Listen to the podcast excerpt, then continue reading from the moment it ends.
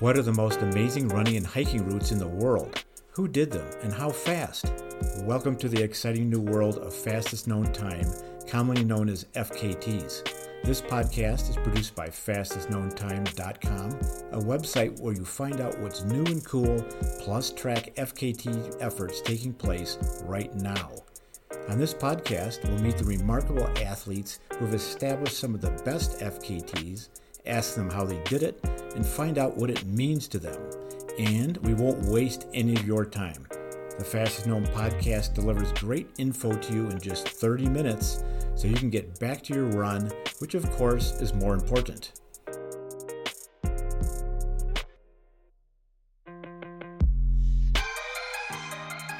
Welcome to the Fastest Known podcast, where every week we discuss what's new and interesting in the world of fastest known times I'm Buzz Burrell, and this week I'm here with the inimitable Bill Wright. Bill is the co author of a book called Speed Climbing with Hans Florine. Bill has climbed all over the world, and he's basically, if you know Bill, he's known for speed. Everything he does is fast and it's efficient, and he's going to tell some very interesting stories today. Welcome, Bill. Thanks, Buzz. Happy to be here. Yeah, well, first off, uh, I think just going way back in terms of the fastest known time. Uh, you played a big role in that early on. Uh, my story is that when I first thought of the term was back when Peter and I were doing the John Muir Trail. It was very interesting because I was researching uh, the early records on this, and people are always asking me, well, when did it start? When did it start? It never started. And far back as I could go, and I researched it quite a bit, someone was always going for time. And I went back even to the microfiche records at the Los Angeles Times, and there's always someone doing it. And so we, I started calling our time on the John Muir Trail the fastest known time, simply because that's what I knew. And then it turned out you had used this term earlier than that. So why don't you tell us about that? Yeah, in fact, we talked about it before. I think you got it from me, and then um, because we knew each other before then. Um, I was always interested in speed climbing, and I got to know Hans Florine, and ended up writing the book um, Speed Climbing because I wanted to read it. Um, oh, you wrote the book because you were interested in the content. Yes, I, I couldn't understand how people could go that fast. I really wanted to find out about that. And if there was a book on it, I just would have bought it and read it. But I wrote it so I could read it. Anyway, at the time, um, Hans had a website, speedclimbing.com, and he tracked all the speed records in Yosemite Valley. Pretty much just Yosemite Valley at that time. Although another friend of mine, John Black, who I knew separately from Hans Florine, he was a big Yosemite climber.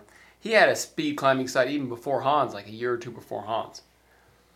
I didn't know that at the time, but um, so Hans was tracking all the speed records, and so when I moved to Boulder area, I wanted to do the same. Well, actually, no, I didn't want to. I didn't do it when I moved there because I didn't meet Hans till maybe 1997, and but I wanted to do the same thing for the Boulder area that Hans was doing for Yosemite Valley, and so I started tracking them, and I got most of them from when I met Bill Briggs put in all Bill Briggs' times, and then whenever I go out into the Flatirons, I tie myself and call that a speed record.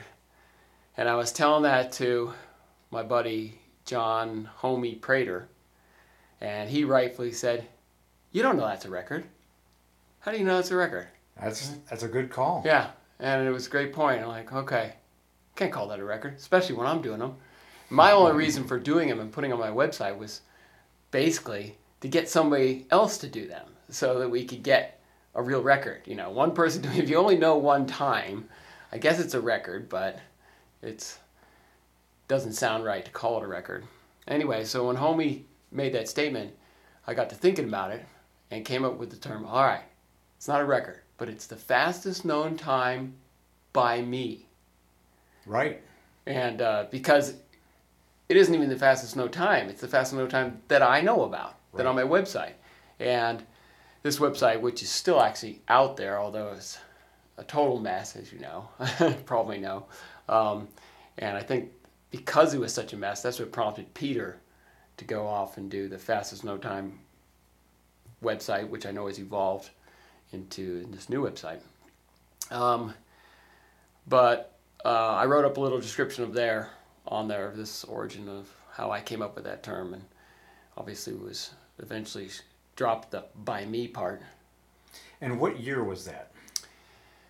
I was trying to ask my friends about that. I'm looking to see if I could find the date on my website. It was late late 90s. I'm Okay. not sure. John Black seems to think it was e- earlier than I thought, but I, I would guess 98 or 99, or Gotcha. but I don't know exactly. Yeah, we were on the John Muir Trail in 2000. So, uh, near as we can tell, if anyone doubts this or would like to contradict it, please send us an email. But near as we can tell, the earliest known use of fastest known time in print or online is by Bill Wright sometime in the late 90s. Well, congratulations, Bill. Like I said, it was only prompted by by homie.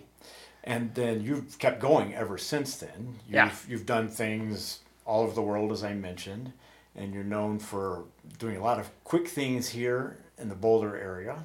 So, what stands out for you in terms of a FKT that you've done or that you appreciate? I mean, what just jumps out at you? Oh, I should have thought about this more, but but actually, you know, you were a big influence on me. Um, in fact, you. I knew about you uh, probably not that long before I actually met you, because I think I sought you out after that. But but one of the things that got me going, I had a climbing accident in 1998 where I fell off a climb, broke my back, and to get back into things, I was looking for a, a good challenge. And I couldn't climb very hard at the time because I, I couldn't use my back that well. But I found out about your time of the Gerry Roach's top 10 in the Flatirons, Ah, where you did like 15 hours and 15 minutes. I even discovered an old email about after we did it that you weren't going for time so much. You were just just trying to do all those things. You did them all solo. And there's some there's some airy stuff in there that I didn't want to solo anyway. But during my recovery from this broken back thing, I went and climbed most of them. Turns out not all of them.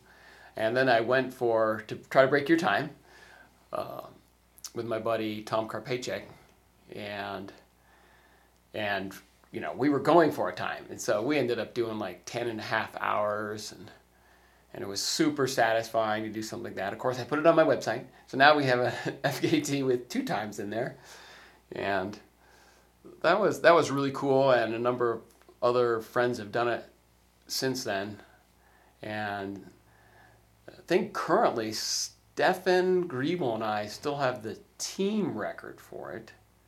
Well, John Sargent got within like 15 seconds of it. and that's 10 hours long. You got within 15 seconds. Oh no! It, now it's down to like seven and a half.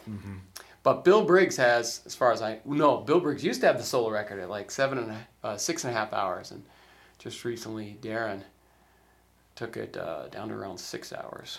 Well, this is interesting. So you got uh, your website and your personal motivation going just because it's.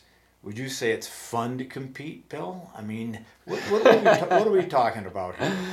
Yeah, There's a lot of different reasons for doing FKTs, isn't there? But you just really elucidated one, which is it stimulates one. You get better at what you're doing. You get more engaged. This help bring you back from an injury. You improved your skill level. Yeah. Oh, Well, I like to have projects, and I like time and stuff, and and I love competition. I mean, I'm a race director for the Rattlesnake Ramble, which is run in Eldorado Canyon State Park, where there's lots of great climbing, and I've been organizing informal races and things like that. And would you say you're a competitive personality type? Yes, I would. Some people might say to a fault, maybe even my wife, but but yeah, I, I love it. I think um, I try to be along the lines of Hans Florine, which is he's such a positive competitor. He loves competition, but he's always given his his his uh, rivals all the information that he needs to beat him his time on the, the nose, for instance.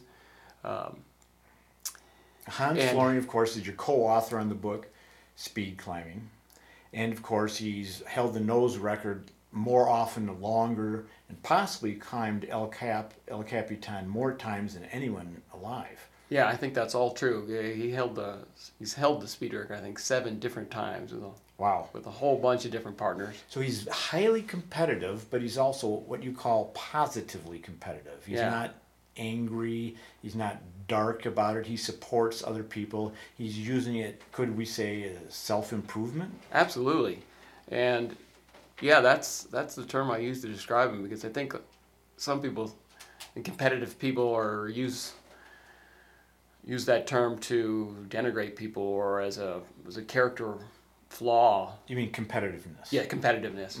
Yeah, uh, with Hans, it's just always so positive and and certainly I'm I try to be a a tough competitor, but but definitely try to be always a positive competitor and in the races I've organized and things like that. I've tried to always recruit, you know, the fastest people. I I I know.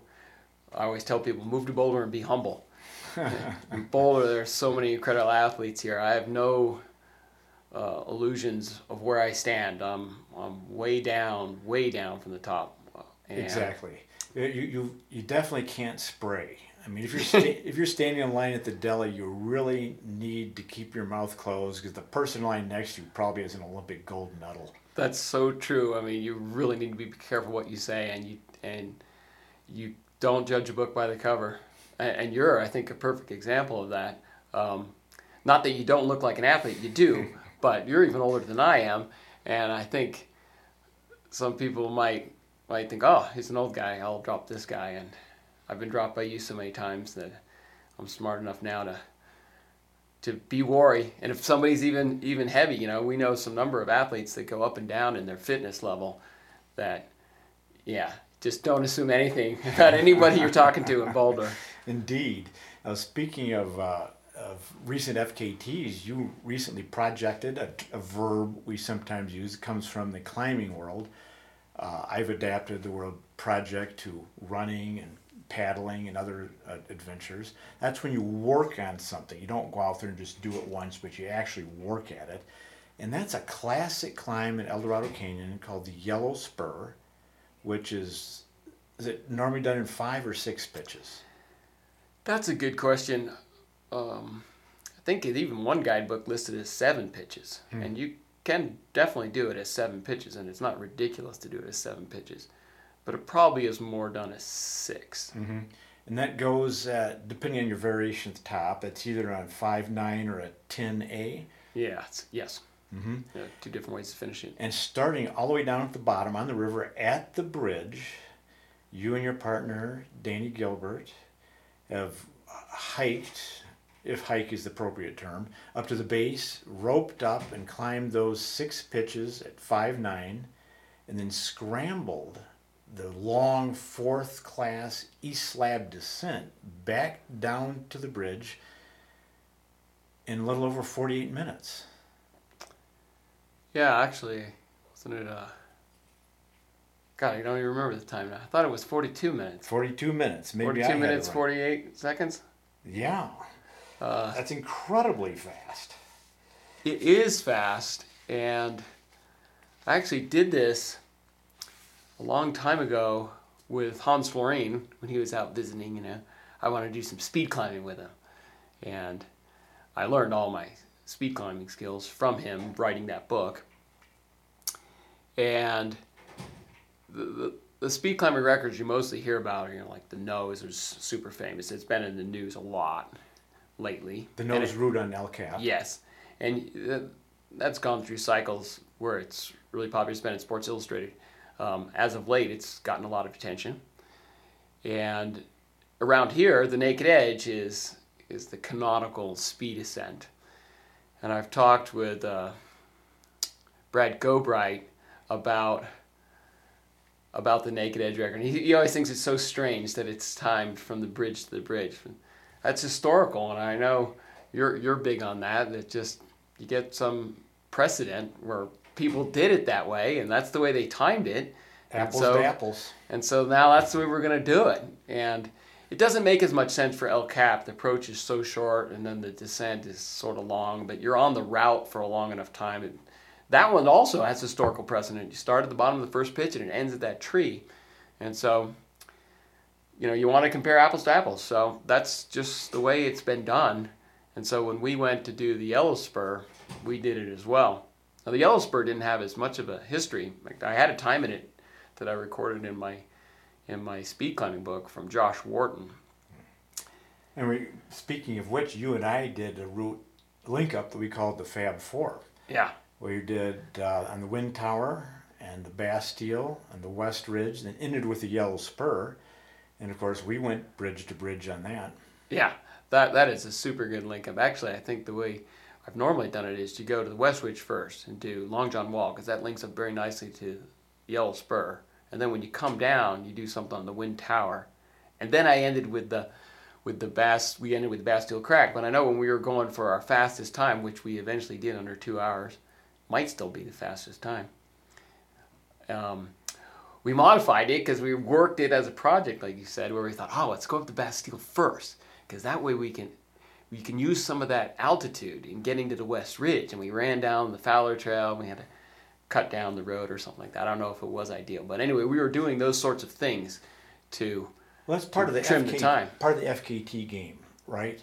Is using your head, uh, projecting, thinking about it, strategizing it.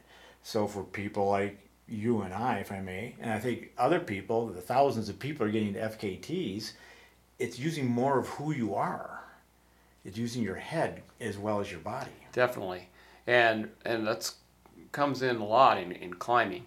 And another great thing about the, this this particular FKT for me personally anyway was uh, so we had a couple friends of ours that were competing with us. So we we we passed the FKT back and forth a couple of times, which made it a lot more fun.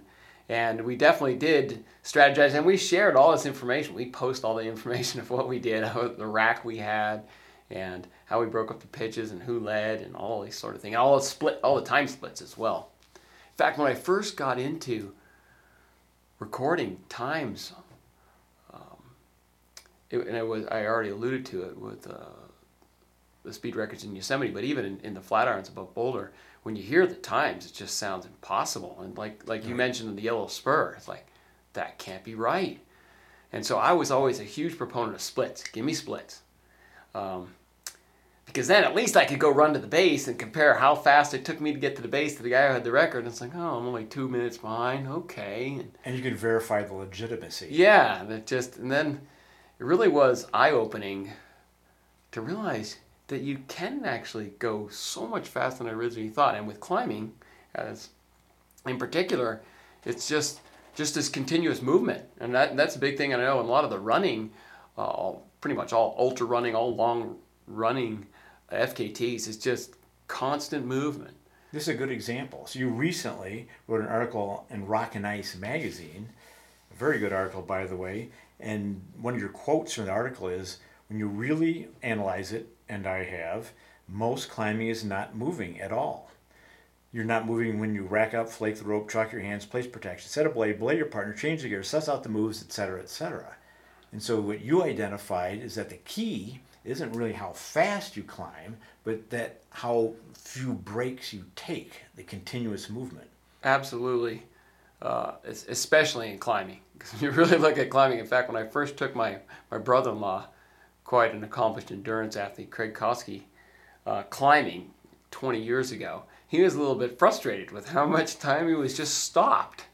He, he wanted to keep moving, and, and that's where, where speed climbing um, really gets all of its time gains is this, this continuous movement and you're not actually flying up the wall in a reckless manner. And, and the article that you alluded to was was how average climbers, more average climbers like myself, can use the speed climbing techniques and be pretty safe using these things called progress capture devices. And you're not doing anything frantic up there. You're actually very controlled, but uh, just moving continuously. Well, let's focus on that for a minute. And first, I'm going to correct myself. You're right. It was 42 minutes, 48 seconds, bridge to bridge on the Yellow Spur.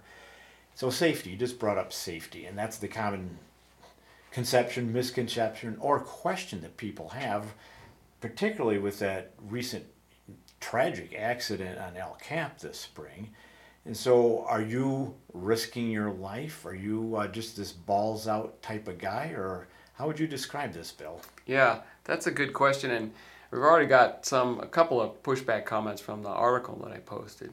Or people are saying you're crazy. Well, just that you're kidding yourself if you think this is safe. But Ah. I, I, I do say at the start that this isn't as safe as regular climbing. There's no question about that. It's not as safe, especially when you're going with a short rope, and if anything goes wrong, it's difficult to extract yourself from it. You're going to need help probably. But as you know, nobody cares how fast I go up the yellow spur. Nobody cares what the record is on the yellow spur. I mean, if you're in the nose, if you get the nose record, you'll famous. Maybe you can write a book. Maybe you can make some money off that thing. So the payoff wasn't very There's, big. there's no payoff here. It's just personal satisfaction, personal challenge. And so we have lines that we won't cross as far as safety concerns. So we use a number of these things called progress capture devices, and we use four of them. You could use even more, place even more gear. I think When you and I did it, you used one. yeah, we used one. Yep. As as I've gotten older, and especially these accidents that you refer to, um, it's just something to, to keep in your mind. And if you play this game long enough, taking big risks, The numbers don't add up. you're gonna eventually you might eventually make a mistake. And if you make a mistake at the wrong time, that could be it as far as speed climbing is concerned, which is what happened, we think, on El Cap with Jason Wells and Tim Klein. So, so- so you're just not getting a ton of money for doing this, Bill. Is that what you're telling me? No. So no. uh, your wife Sherry and your and two kids, Danny and Derek, or you know college standouts, and of course uh, you're also working a full time job. So this is you've balanced speed climb, you've balanced FKTs in with your normal, reasonable life. Yes, in fact, that's one of the reasons I got into speed climbing is when I had kids.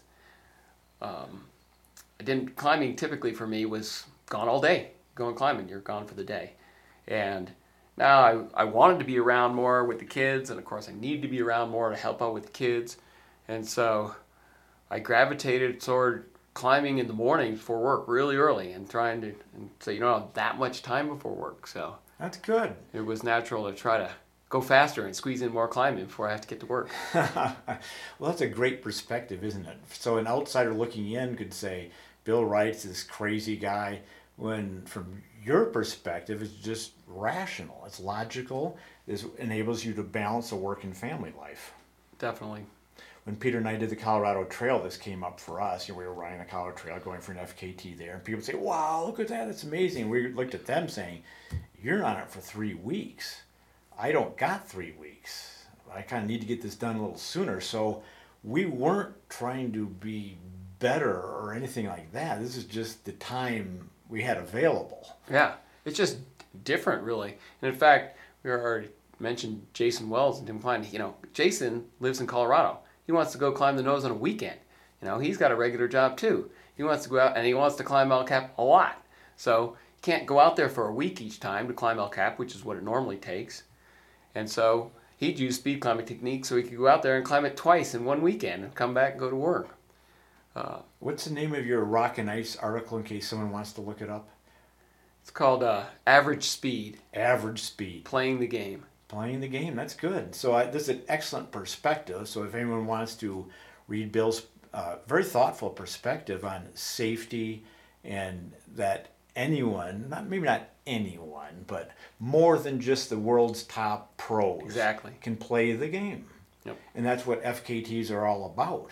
I mean, only one person's going to win the Boston Marathon, but you can find a, a mountain, a trail, a desert, or a beach and go work on an FKT yourself on that particular project.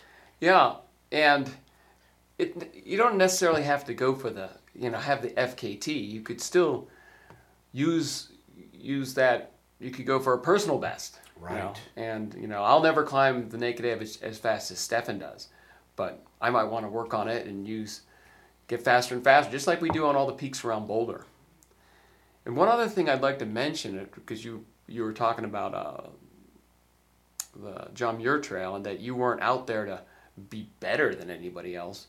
Um, I think a lot of times you, people get somewhat threatened when they hear all these fast times, and it's not that it's better; it's different. I mean, if you're the fastest, I guess you're you're better than the people who are slower uh, and people who are competing on speed. But no, you don't have to compete on speed. But if people do want to compete on speed, that's just another way to experience the route or the run or the trail or the mountain. And it isn't like I'm always going out to do that because I'm not, and I know you aren't as well. It's just uh, people think, oh, why don't you smell the flowers? And and frequently I do that. And even if you go fast, that just gives you more time to smell the flowers down by the river, sitting in your chair. Good just point. doesn't have to be either or. That's my point. Doesn't have to be either or. Can do Excellent. both. Excellent. There's just different ways of appreciating being in nature. Exactly.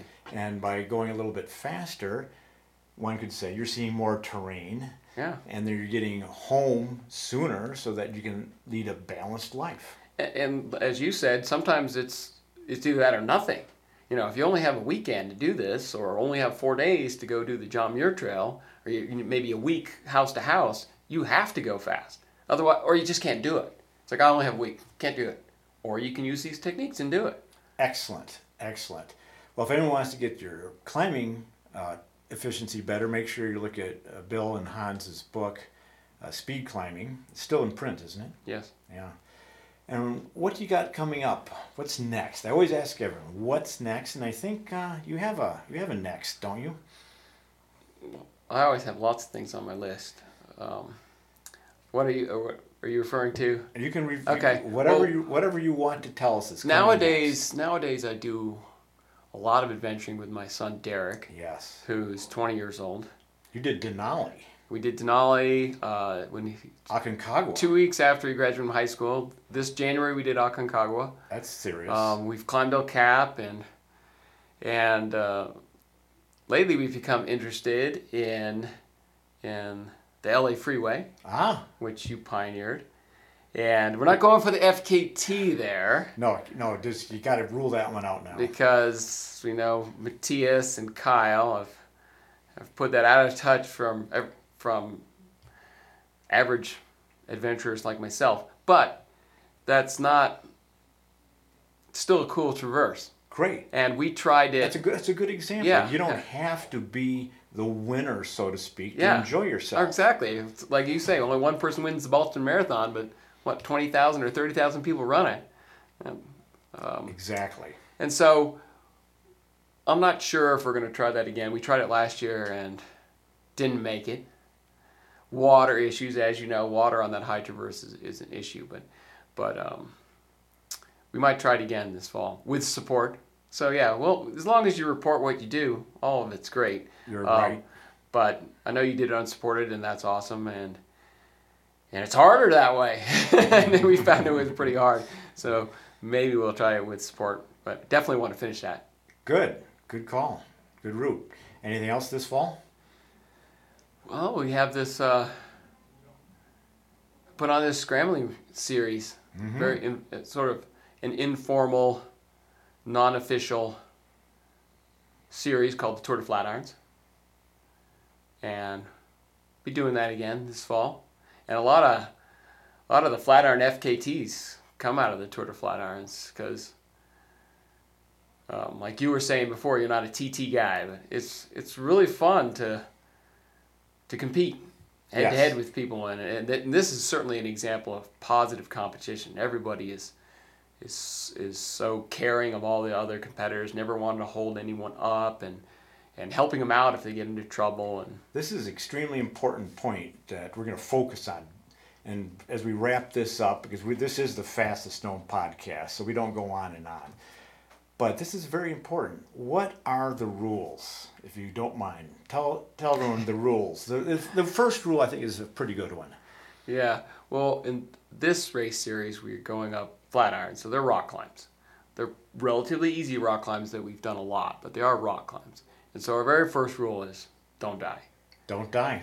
And that sounds really flippant, but I actually emphasize it at the start of each stage. And that most of these these these scrambles for us are all very comfortable, but we have to be ultra aware of where we are the whole time, and and that a mistake can be horrible. And most of the time, like I say, these routes are, are pretty simple, but every once in a while there's there's just a, a small tricky section, and you need to slow down and really be solid there because it's such a small amount of time in the overall uh, stage that just need to be careful there. You can have a great time doing this stuff, but you just can't make any mistakes. So that's our biggest rule. Uh, don't die is a pretty good rule. I support that. And I think you have another one about, as you mentioned a minute ago, in terms of supporting and having it be a cooperative experience. Yeah, definitely. Um, You have a rule in, in that regard, if I recall. what's that really referring to? If you stop to help someone, Oh yes, yeah. If you if you stop to help someone during stage, you get to rerun it. So we really want to, and and I'm actually gonna call it the Jason Wells Memorial Sportsmanship Award uh, that I want to start giving out at the race director's discretion um, to the scrambler that that exhibits his spirit as much because he did that a couple of times in races before when people were stuck and he just stopped going and, and made sure they got down safely. what a great attitude. I think people are really in, uh, have to be. I am just listening to you talk, Bill, because you exemplify your philosophy on a personal level. You you walk the talk, so to speak, and I think it's a great example of going out there, doing some fairly difficult, some fairly challenging things, but doing it smartly, safely, and having it being in balance with the rest of your life. I think it's a terrific example. Oh, thanks, Buzz. And I look forward to seeing you this fall. Hopefully, uh, in a certain perspective here. Yeah, Uh, maybe we'll see you out scrambling sometime. I know you still love scrambling. You're, you and Bill Briggs, I always say, are the, sort of the godfathers of Flatiron scrambling. Well, thank you very much. And of course, uh, we hope to see each other uh, out there. And uh, we'll, we'll be looking at who's uh, seeing the other person's behind. Oh yeah, we? oh yeah. we are pretty fierce competitors in the few things that we're we're close on speed. Excellent. Well, thanks very much, Bill. Yeah, it's my pleasure.